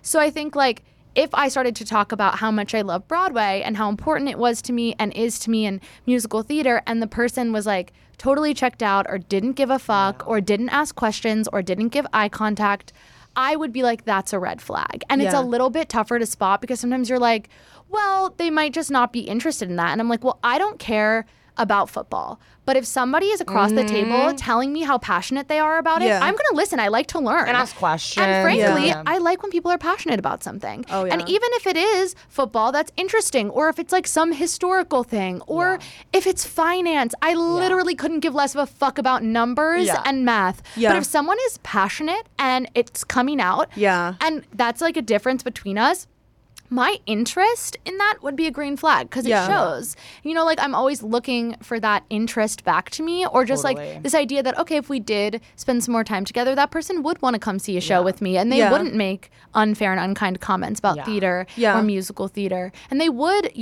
learn up on it a little bit because they want to be together. Yeah. You know, I think that if my friend came to me and was like, yeah, it was fine until I started talking about my sewing machine and how I'm obsessed with making crocheting and he just kind of checked out and didn't care and didn't ask any questions. And I'm like, well, that's your favorite thing to do. Yeah. Right. Even if he's literally never cared about fashion a day in his life, if you like to make your own clothes and you're into fashion and you're into style, then it would have been nice if he asked you some questions or they asked you some questions or she asked you some questions and they just paid attention to you. Yeah. I feel like that's a red flag is when the disinterest in differences. I think I totally agree. As someone who's used to be avoidant, more secure, I love when I'm very attracted to women who are very passionate about something. Mm-hmm. It means also I'm not going to take up a lot of their time, because they have something else to do. Yeah. But I think that's the one thing. It's crazy how men and people who are not men differ in what is considered attractive because it's almost the opposite. As you older women as a lesbian are more attractive. Body hair is perfectly attractive. People who are interested and interesting and outspoken, more attractive in the lesbian realm. Yeah. And it's crazy to see the differences in men will see a passionate woman and be this is a nuisance, no, yes. I'm this is a woman that we write books about. 100%, 100%. This is Jane Eyre. Yeah, this is fucking Joe March. Yeah. I think that it's also I totally agree with that, yeah. like 1,000%. And I don't go on a first date and I'm not like, so I spent 1,000 hours watching theater YouTube videos. Mm-hmm. Yeah. Like we all give, like I give Eli light. Like we're all gonna give light. Yeah. You know what yeah. I mean? Because then what is there to get to know yeah. about someone if you're just like, here you go. Yeah. But I'm not gonna like pretend like I am not a theater kid. I'm not yeah. gonna pretend like my fucking Spotify Wrapped isn't like Glee Cast, Ben Platt. Like I'm not gonna pretend that because why the yeah. fuck? Mm-hmm. And I'm looking for someone who's gonna see that and be like, okay, so I've never ever listened to Glee Cast, but like yeah. what's your favorite episode of Glee? Yeah. Why do you like it? Right. Like, and you're so right, like women and like non-men yeah. are so much more like interested in doing that kind of yeah. stuff. Yeah. But I think there are men out there that are going to do that. And it is a really big red flag to me if you're like riding off that behavior, being like, well, you know, like I just think he doesn't really like, you know, whatever it is. Yeah. Women's tennis. And I'm like, no, like he needs yeah. to be interested yeah. in that shit. Like, or else that's not fair to you. Yeah. Do you ever feel like having dated men? It's like a case study. We're like, this is so interesting. Interesting. Okay. Do you feel? Because I was saying this a while ago on the podcast, but my girlfriend and I were talking about how like sometimes we feel like with some men who are misogynistic, it's like those men don't like women, but they still have to date and marry women. I guess mm-hmm. I don't have to, but like they are still like, oh, I'm attracted to mm-hmm. women, mm-hmm. but I don't respect like or enjoy spending time with women because they yeah. are misogynistic. But they still have to. And so they know all the things they're supposed to do. Like, they're like, oh, I'm supposed to, like, pull the chair out and I'm supposed yeah. to, like, go on these dates. But it becomes, like, a really difficult marriage because it's, like, they really don't want to spend time. 100%. It's, like, 100%. They even, yeah. like, love them, but they don't like them. No, this is something that I think about all the time. Yeah. All the time yeah. is the fact that, like, I never had male friends that weren't gay. Mm-hmm. Like, I have a lot of gay male friends. I have a lot of, like, non-binary friends, but no like cis male like yeah, that's yeah. not happening in my life, right? Like yeah. Yeah, yeah. So but then like my life partner is going to be that person, right? Mm-hmm. And I think the thing that I love so much about my boyfriend is that he likes to be friends with women. He loves to talk to women. Yeah. He loves my friends. He's like down to go out to dinner with like me, my best friend, and just him or yeah. like, you know, whatever. And I think like it helps that like he did do theater growing up. So yeah. he was around a lot of women as yeah. friends. Yeah. And I think it's like kind of another thing like, okay, yeah, your boyfriend doesn't need to have had female friendships. I'm not like saying like if he's never had a, if he has like no friends that are girls, it's a red flag. But I think it's kind of interesting that men are expected to make their life partner someone that they've never really gotten yeah. to know any women in that way other than maybe their mom. Mm-hmm. Yeah. They are lucky to have her around. Like and then there it is. That's how it. And then yeah. they're like, I only have my mommy, and then my new mommy. And then it becomes a problem. yeah. yeah. And I think that that's one thing that like I never really thought about that much. Mm-hmm. Like. These men are going to make life partners out of people that they don't even understand at all. Yeah. It was just helpful. And I think it's helpful when guys have sisters, but not even really because it's like the sibling thing is different. Yeah. I think it's just helpful that my boyfriend, like, he likes women as friends. He yeah. likes yeah. women as people to talk to. He likes women like in general, but it's never a thing of like, oh, it's the female friend is like encroaching in on our right. relationship. It's not like that. Yeah. Well, because unless you went to an all boys boarding school, I'm like, it is weird that, like, if you don't have any female friends... Like, what are you doing? It is like, okay, so then you are kind of like, no. Like, that's yeah. wild yeah. to me. Like, that, how do you not have any female friends? Or you put yourself in spaces that you couldn't meet them, right? Like, yeah. the straight male friends I do have are all from theater. Mm-hmm. And that's just, like, how that cookie crumbles. All like, three of them. You know, like, all 2.5 yes. of them. No, they are. Every time I say, like, I have no straight male friends, some of my straight male friends, like, from theater will slide in and be like, I'm a ghost. And yeah, I'm like, yeah. kind of, in the grand scheme of things. Yeah. But it's, like, ultimately, like, did you not put yourself in spaces where there were, like, any femme people? Mm-hmm. Like, yeah. any. Like, yeah. what are you doing? Like, I just, or like, okay, fine. Maybe you didn't, or maybe you went to the all boys school, whatever. Yeah. But now, do you like women? Like, yeah. do you like to talk yeah. to them? Do you like to hang out with them? Or is it like this begrudging thing of like, oh, I wish I was with the boys tonight? And yeah. I think it goes back to the frat boy man, Wolf of Wall Street man, yeah. and the dudes in the middle. It's like, I think the dudes in the middle are the ones that actually like women. Yeah. yeah. But what we're really seeing is the loud frat boys and the loud Wolf of Wall Street, yeah. for lack of a better phrase. And it's like very polarizing. Because we were yeah. talking about it because I was like, my girlfriend and I were laughing at the, you know, that's like a trope of these men who go play golf all the time. Yes. And we were like, what is this? Like, this yeah. is crazy where they're like, my husband, when he wants to play golf with the boys on our 5-year wedding anniversary, I'm like, that's crazy. Yeah, and I was like, it's so bizarre because I feel like my girlfriend and I actually are pretty, like, live pretty separate. Like, when we're working, we're working. Like, we see each other in the morning and we always hang out at night, and unless we're hanging out with friends. But, like, during our work day, we're not really texting. We're not really, we're just kind of like, unless it's updates, like, you need to take the dog to the vet or whatever. Yeah. And I was like, but I always want to, like, see or spend time with you. Or, like, most of the time if, like, I even go on a work trip or doing something fun, I'm like, oh, it would be more fun if you were there. Like, I wish you were there. It would be so fun. Yeah. And when we go out with each other's friends and we're like, oh, you should invite our friends. Like, you should invite them because it's fun. You know, like, we just, like, all enjoy each other. And I'm like, I do think there's these people who they're like, just trying to golf all the time because golf is so long because they're like, I don't want to spend time with you. Yeah. It's nuts. Oh my God. Golfers, surfers, cyclists, long distance runners. Love if you can do any of that in moderation. But when a man is super into an outdoorsy sport and they have like a wife and kids, I'm like, you're doing that under the guise of like health and wellness, but I know it's to get away from your family. Like if you run a marathon, like fishing or something. Fishing is such. Golf is the biggest. Yeah. If you run marathons, that is incredible. But like again, it's always leaving on a Saturday or like leaving when your wife is free, and it's like, and it's acceptable because it's your health. You know. Yeah. I'm like, take your wife out surfing too. Or even like a man or cave. Golfing. Like women don't have women caves. It's like a man cave, so I can get out. Like the whole premise of a man cave is like, so I can get away from my fucking wife. It's so crazy. It's like, what? Do you like this person at all? Yeah. No, it's wild. It's like the golf thing is nuts to me. And like, it's funny, my boyfriend, like, he doesn't really golf, but he has a job where like golfing will sometimes come in. And I love it. Not because I want to get away from him, but I'm like, go have fun. Like, you're going to do that. And I'm like, and then I can just like have the house to myself. It's kind of nice. Like, that's, I think, what you need to look for, like when the women are like actively encouraging it. Or number two, when he asks. I just find that to be so, like, hey, would you mind if I went and golfed this weekend? It'll just be a few hours on this day, and we can still have our date night on Saturday. Whatever happened to that? What's with the like, I'm going golfing all day, period, end of story? Like, don't try to control me. I'm not saying that like people need to like get permission from their partners to do like leisure activities, but when it's something like you're describing, when it's pretty constant and it's like the method to getting away, and the whole thing is like, oh, I'm away from the wife, I'm away from the girlfriend, I'm away from the kids, whatever it is. It's like, whatever happened to just asking her if like that's gonna work for her. Yeah. And if it's not, then you guys can have a conversation about it. Like that just shows, again, respect. 100%. And the crazy thing is like, you know how you were talking about, like we were talking way early on, like women who are maybe anxiously attached or something like that, or it's like internalized misogyny. At the end of the day, I don't even blame women for anything. You know, it's always the dude.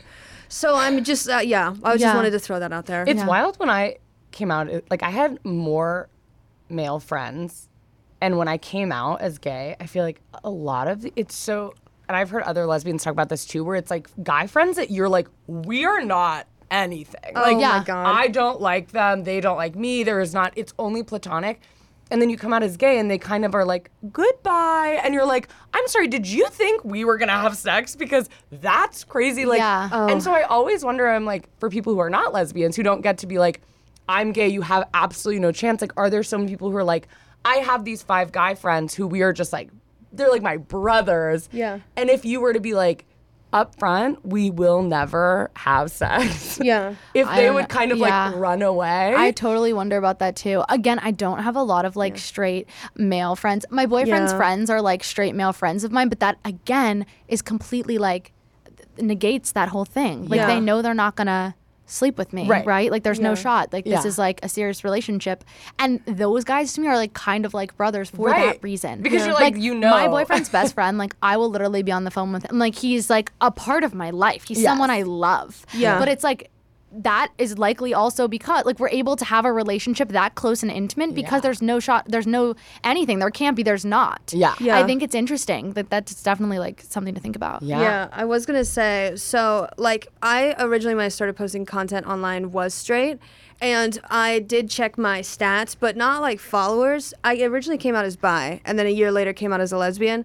And it's the same thing of I checked the percentage of dudes that followed me after I came out as bi. There was a 20% drop off of dudes. Wow. And then when I came out as a lesbian, literally 60% of men dropped off. Goodbye, though. Like, and so good riddance. Then that must suck as a comedian, too, because you're like, it's not like I'm posting bikini pics. Also, it's like, what the fuck? But also, like, they need to leave. Like, I don't want them watching your funny content. They don't deserve it. But it's like, it was the same thing of, like, they had originally no chance. Yeah. But in their mind, they were like, since she is straight, I do have a chance. And it's the same thing as when a girl gets a boyfriend, posts him for the first time, and then guys just unfollow. Like, it's that same sort of mentality. As soon as I came out and I was not accessible, they were like, and I'm checked out. So yeah, like I was never accessible. You live in Idaho, and we're not going to date each other. I think it's also like to take it one step further and like maybe even more like meta. I think in a way it's also that men have power over women, right? Like we all know this. This is like our society that we live in, our patriarchal society. Like until we don't have that anymore, men will always have power over women. When women are saying like, I am not gonna have men in my life in a romantic and sexual way because that is not how I identify, because I am gay, because I am bi, because whatever, men feel so like almost powerless in a way that they like can't take it. Yeah. And that's like a really frightening thing. Yeah. Like, because even I bet if we looked at it, more men would have dropped off when you were like, I'm gay, than a girl who has a boyfriend, because in their head, he's like, I still could. Yeah. Yeah. It's but so even, scary. Like, because they really will like, I even like already was out as gay. Yeah. And I remember there was a lot there, like in the comedy community, there's some, shocker, some bad men in the comedy community. Yeah. Wow. And I just had some experiences where I was like, I'm telling you I'm gay. I have a girlfriend. I am not flirting with you because I literally am not attracted to you in any capacity and I'm not going to date you. And I would hear them say things or try to make moves on me, or if I was drunk, try to kiss me, try to do all these things where I'm like, even I am saying I am gay. And you still are like, but maybe I can still do what I want. Exactly. And it's like, women do not act like that. No. I hate it. Also, I wanted to point out, you wrote a question that says, you date men? How is that? I did write that. You date men, it's like so troubling. Like, it's so troubling. I also, this is kind of a great, I read this question last night to my roommate and my girlfriend. I was like, is that a good question? And they were kind of both like, not really. You don't need to ask that, but I'm asking anyways. I said, you're a playwright. Yes. People often refer to a good man as a man written by a woman. How would you write that man? Oh. I think it could be tweaked because I understand what you're trying to say. I understand what you're trying to say too. Like how, like what's a man that's written by a woman? Yeah, can I interject? Yeah, I want you to interject. Like there's so much fan fiction shipping usually two dudes together because women are beautiful and they contain multitudes, right? Mm-hmm. Like a lot of times when women date men, they're just projecting their fantasies onto this dude. Yeah. Like women are naturally creatives. They're writers. Like that's why you see like Harry Styles and all these dudes, women have come up with like entire books about what they could be like because women are already interesting. You don't need to project this super like person who's super complex, multidimensional, because they are already. Yeah. So women write more stories because they have to. Yeah. But so how do you? Well, I was just thinking about it, right? Like, and I think of my little brother. Like, I have two little brothers, one gay, one straight. They're twins. The straight one, I think of him as someone that's like really written by a woman, right? Yeah. Like, he's so sensitive. Like, he's just a great person. Mm-hmm. But then I think about the fact that he's able to be this great person in a patriarchal society as a straight man because of the influence of my mom and me in his life. And I'm not saying that my little brother isn't amazing. He is. Yeah. But those amazing guys who are like written by women, they actually are raised and influenced by women in a way. And a gay twin who is a very feminine person, who has a strong feminine side, who always has. You can say twink. Yeah, no, he's just like, like I think he really has all of that because of those the queer influence and the femme influence and the feminine female influences on his life. And it almost makes me kind of like discouraged in a way because it's like not our job to make men good. No. But in this world, like they don't have a chance almost with the patriarchy, how bad the patriarchy is, right? And like men straight men like hate that term, and it's like you are being affected too negatively. Yeah. Like if you just like took a second and understood that liberation from the patriarchy, like feminism, actually would benefit you, we would be in a much different place. Yeah. But I think it's like it's not their fault that they're gonna end up like whatever if a woman isn't like making sure they're not. But it's kind of sad to me that like those men who are like written by women, they're only that way because of that influence and the job that person did was pretty great. Yeah. Do you know what I mean? Or just like even like the spaces that they're in around a lot of women, like it's kind of sad almost. Like kind of feels kind of like depressing in a way, because it's like, you know, when I think about my brother, I'm like, well, he was, I don't want to be like he was lucky to be around me, but like my mom was like, she really like encouraged softness. Yeah. She encouraged us to, you know, go and do what we wanted to do and explore different like things, and we didn't have to be so hard. My brother was never forced to be masculine in any way. Yeah. And the ways that he is masculine were all chosen by him. Yeah. I think it's just like the home that I came from was, it celebrated softness at such a volume. And that's definitely a like one of the reasons is because you have a daughter who's very feminine, you have a gay son who's very feminine, then that other son is naturally going to gravitate toward that softness and that sensitivity. And I just think it's like, whoa, that's craziness that it's like all queer people and women, that's like the reason of these like women written by men, right? Yeah. No, that's exactly. Very interesting. Yeah. It's scary. I just had to know. It's a very, cool. very good question. Yeah. Thank you so much. I'm glad you asked. No one else thought so. They were I think they were thinking too technically, because we understood what you were trying to convey. Yeah. Exactly. Yeah. What's your, I know that Jordan is a triple Aries, but what's your roommate's signs? He is a Taurus, and I don't know the other two. I feel like male Tauruses can often, like, female Tauruses are not like this as much as male Tauruses. Mm-hmm. They have like egos too, and they're very like almost analytical in that way. So I could see him being like, that question doesn't make sense to me. So you're right. Thank you. Yeah. Yes, I mean, because I was just like, I feel like being a writer, like you write, I don't know, you write about men a lot. You write men, or you have to, I feel like writing a man would be like more hard than anything else, because you have to like not, like writing just like a true man is like hard. So sad. No, it's also interesting because whenever I do write fiction, I am drawn to writing male protagonists, I think. And I've never understood exactly why, but I think it's this idea, this like fantastical idea of like what something could be if it was done right. I like will, if an idea strikes me and it's about two people and I'm trying to figure out like the tense and like what person I'm writing in, like I would realize in college, like I would have to intentionally be like, let's write in the female POV because this needs that. It's so interesting. I think it's because of exactly what you're saying, like almost like this like idea of like what something could be, this fantasy of what something could be, this like women want to read that kind of stuff. Yeah. Well, and even like, I mean, I think it's so easy. If you're like, you grew up with like a dad, you're a guy, you grew up with a dad, you have four brothers, you're around boys, all just guys all the time.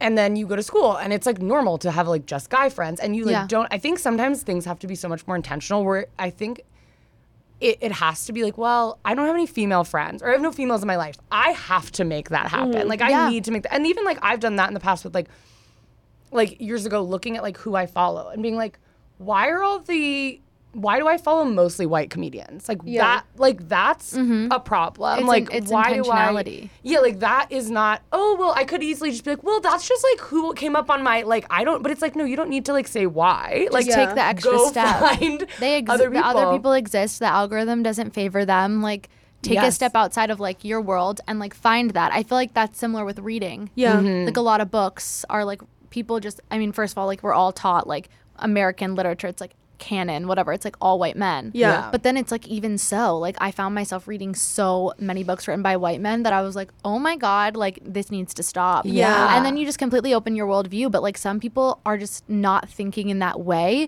Yeah. And they'll just be like, well, this is just what came on my algorithm. Yeah. This is just what was recommended to me. And it's like, well, you have to look a little bit wider than that. Yeah. Because even I like, we'll hear people be like, well, these are just my friends. I have my friend group is not diverse in any way. We all like look the exact same. Yeah. That's just who I went to school with. That's just who, and I'm like, it still is a problem. Yeah. It's comfortable. It's right. And it still is like, you need to look inward and be like, why? So I just think with that, it's like, if you are a guy who's like, I think if you can't be raised by women, go find women, go interact with women or non-binary people or whoever to like do theater. Open your brain. Yeah, do theater summer camp. No, I'm serious. Like go to theater camp. Honestly, that would be a really fun show where we take like the straightest like bachelor men and we put them through like a summer intensive acting. Bring them to like camp. Dance and like theater camp. No, sorry, that would be my dream. That's actually not a bad idea. Think about it as a reality show. It's like Queer Eye, but we're just trying to make them like dateable. We're like, let's just see how this transforms them. Yeah. And you know they would all like, you know they would all love it too. Yeah. It's like theater is very liberating. Like people like it heals. Yeah. Yes. Well, I mean, men like, you know, slap each other on the butt, and it's just like it's a bid for like closeness. It's a joke, but we're in comedy. Well, there's so many people who are not men who like cannot be vulnerable without being ironic. Mm-hmm. And because like that's an insecurity, so I see that with like dudes who like can't hug a dude, and it is unfortunate because it is how they were raised. But it's like it's all the rituals that men do is just you want to be close, you know, you want to hang out, you want to touch, you want when you wrestle someone, it's the competitive nature, but also it's nice to be touched. Exactly. No, it's like you want those. You want to be the little spoon. Yeah. They all want to. Like you're like dating men, what is it like? They all want to be the little spoon. Yeah. You have to find the ones willing to ask. Who doesn't want to be spooned? Yeah. Well, I've heard women say like, that are dating a very like masculine man, like when they broke up with them, the effect was more than they'd ever seen in a, like in, they've never felt that in a, like they were been sad during a breakup, but they were like, my ex-boyfriend was like, I can't go on, because they were like, I realized I felt closeness with hundreds of people. I've had close, intimate relationships. I've cuddled with my friends. I've done all this. Hold your hands. He has with never. With anyone, even sometimes their parents. Like they're like, not since they were 3. So it brings out this like visceral, like I am baby. You are my mom. And I know everyone jokes about men's girlfriends being their moms, but it's like, I think there's like true like, yeah, because we have so many caring people in our lives who are like, well, hold us and whatever. But I think a lot of, once again, in a very, you know, men and women-y society, some men literally only have that from their mom. Like, it's they don't have it from their dad. If they have 2 sisters, their sisters cuddle, but they're not going to cuddle with their brother, like, whatever it is. And then they're left with, like, this woman that they're like, you're just like a random woman I dated in college, but you're the only one who's ever like given me a hug. Yeah. But think about that's why I think green flag men with dogs, because they're caring for something so deeply. Mm-hmm. Uh-huh. Like men who are single and alone in an apartment with a dog, I like that, because I'm like, you're caring for something. Mm-hmm. There's something that like I am not responsible enough to have a dog, because I cannot have something depending on me for its life. Yeah. This person like. That's a big responsibility. You said you had a dog, you know. Oh, yeah. Like, for a single man to have a dog, it's like kind of like you're developing a routine of care. Yeah. You love this thing. Yeah. This thing is dependent on you. And you have to do things when you don't want to. You have to get up and walk them. Exactly. And then you want to, because you have the dog that you love, that you snuggle with, that's like this emotional closeness. Not saying a girlfriend should be a dog by any means, but it's like, where else are any straight men getting that like emotional closeness and intimacy? And they like made a decision where they were like, I want something to care for, and I want something to love. I like that too. I love that. It's like, that's really very sweet. And / I'm going to sacrifice some of my socializing, because when I go out to dinner at 8:00, I cannot come home past midnight. It's not fair to my dog. Yeah. It's like that choice is it's a choice, and I feel like I value that in a straight man. Oh, well, thank you so much for being on our show, guys. Do you want to just like plug everything you have going on? Sure. You have so much. I feel like you can talk for like 2 minutes. Oh my God.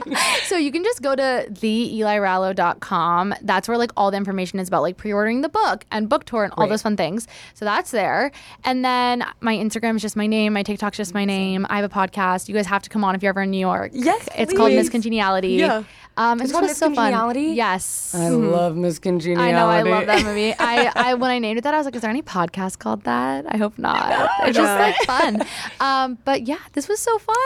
Thank you. We're so excited for your whole journey. Thank you guys. Releasing a book is, I mean, you know this, but it's so big and exciting and cool. I want to come watch you guys do you guys do stand-up? Is that like We have a show in New York that's about to happen. Wait, really? So when? We'll have to come. We'll be there in November. We're doing the New York Comedy Festival. Oh, do you want to grab your tickets? That's so fun. I want to come. Okay, I'm going to come. Oh, I love to see you in New York. Oh my gosh. Yay. This was so fun. I literally said, because we were like, trying to think of topics, and I literally said in the meeting, I was like, I don't know, I just kind of want to talk to them about dating. Yeah. Like, yeah. I was like, just selfishly, I think it'd be fun. It was fun. Yeah. We had a great time. Thank you guys. Yeah, I feel like, I mean, I did want to talk to you, because I feel like, I mean, I've dated men, but it's more like theory at this point, so it's nice to, like, hear someone who's like, this is what's happening. Breathing creature that is dating men. Fascinating. Thank you so much. So fascinating. Yeah. Thank you, guys. Thank you. And if you are watching on YouTube, make sure to subscribe. And if you are listening on Apple Podcasts or Spotify, anywhere you get your podcasts, please rate us 5 stars. 5. As well as go to anywhere you get your podcasts and check out Miss Congeniality. And you might want to read a book. Do you think listening to an audiobook is the same as reading a book? Okay. I got like absolutely annihilated for this take, but this is my take. Round 2. If I've never listened to audiobooks. I've tried it. Same. It's not big for me. I'm very visual. I like to like, read. I would probably say I listened to that book unless I was impaired in some way that I was not able to read a book. Sure. Whether like inebriated? No, I mean like blind. Okay. I mean like I don't want to be like ableist in this take. Sure, and so if there was no way for me to read a book, whether it was some sort of mental disability that I had, whether I was blind, whatever it was, then you can say I read that book. Because what other way are you going to do it? Totally. If you have the ability and option to read words on a page, I would probably say I listened to that book, but I don't know what you guys think. Okay. I'm the same way. I don't listen or read. So I you're like I'm not big into it. Yeah, well I actually love reading, but I'm on a new reading journey because I have really bad learning disabilities. And so I always I just can't read. Like I would read a book. I can read. Oh my God, this mic. Sorry today. I'm sorry, man. I keep slapping it. I like reading, and I can read fast, but I will read and nothing comprehensive. So then maybe though, because of that, I think you if audiobooks worked for you and like because of the things that you have going on. I think that you could successfully say I read that if you listened to it. Yeah. I'm just talking about somebody who could do either and are retaining information on either. Wouldn't you say I listened to that? I don't know. What do you think? I think I'm more interested in the fact that we all have our parts of the internet where we have to add like a million disclaimers. Like I wouldn't even have thought of that. Yeah. Because we both have dyslexia and so we're the people that could be offended. No, but people were offended when I was like I think it's listened to, but then I realized, you know what, there's validity in that. It can come off as ableist. I don't mean if you're like dyslexic or blind 100%. Or if you have any sort of like learning disability or mental disability. I just mean like someone like me who is fully capable of doing either. Yeah. I would say listening. Okay, then we're... Although I've been doing better at reading because I'm on this new reading journey where I was like, I always would be like, I need to start reading. And then I would go and pick out like Michelle Obama's biography or something like... It's like too much. I was like, I need to read. I realized I was reading books that I wanted people to see on my shelf. You're like Jane Eyre. Yeah, like, let me read like War and Peace. Yes, exactly. And then someone was like, you know, you can just like read fun books. You can just read literally anything Colleen Hoover, like you can. And now I just read literally lesbian smut. And I'm like, I'm getting through books like you've never believed. I'm reading, and they're like so cheesy and stupid, and like some of them are badly written, and some of them are for like not even badly written. They're for high schoolers. Cringe like, is not a victimless crime. Yeah. What did you say? Cringe is a victimless crime. Unless like, that's watching. Like totally, yeah, that's totally victimless. Like you're just enjoying your life. It's incredible. And I was like, this is still reading. I'm reading. You're this. Reading. Yeah. I don't need to read like self-help. I was always reading self-help books, and it's like, yeah, of course you don't want to get excited to go read this because like sometimes it's nice and it can be helpful, but like you're not like what's gonna happen? Are they gonna fuck? Are they gonna have sex? Yeah. I have to read like nonfiction because I can't see anything in my head. Mm. I can't imagine stuff. Oh, interesting. It's more like just a concept. Got you. So gotcha. I prefer to learn. I like that. But like if I could see like colors in my head when I close my eyes, then I'd read more fiction. Do I like picture things? Well, I have a very active imagination. What's that like? You try to picture an apple in your head. Is it just the concept, or is it a full red apple that you can see? I see a full red apple. I'm thinking of an apple, but it's like hurting my head to be like, what do I see? I don't know if I see anything. What's around the apple? Are you like? Because I'm picturing just like a black wall. I'm picturing just like a black like galaxy with like a floating apple. Well, then that's what I'm seeing kind of. I can't even like. Well, I just it's the concept of an apple. You just see the word apple. Yeah, no, it's the. You're just like thinking about apples. Like, you know it's there. You're like, it's like, or wind. Yeah. I don't know. It's a, yeah. I feel you. Yeah. Oh, well, thank you so much for coming. Thank you, guys. Yeah. Thank you. Have a great rest of your Wednesday or Thursday or whenever you're listening to this. Yeah. Have a great day. Bye. Bye. Bye.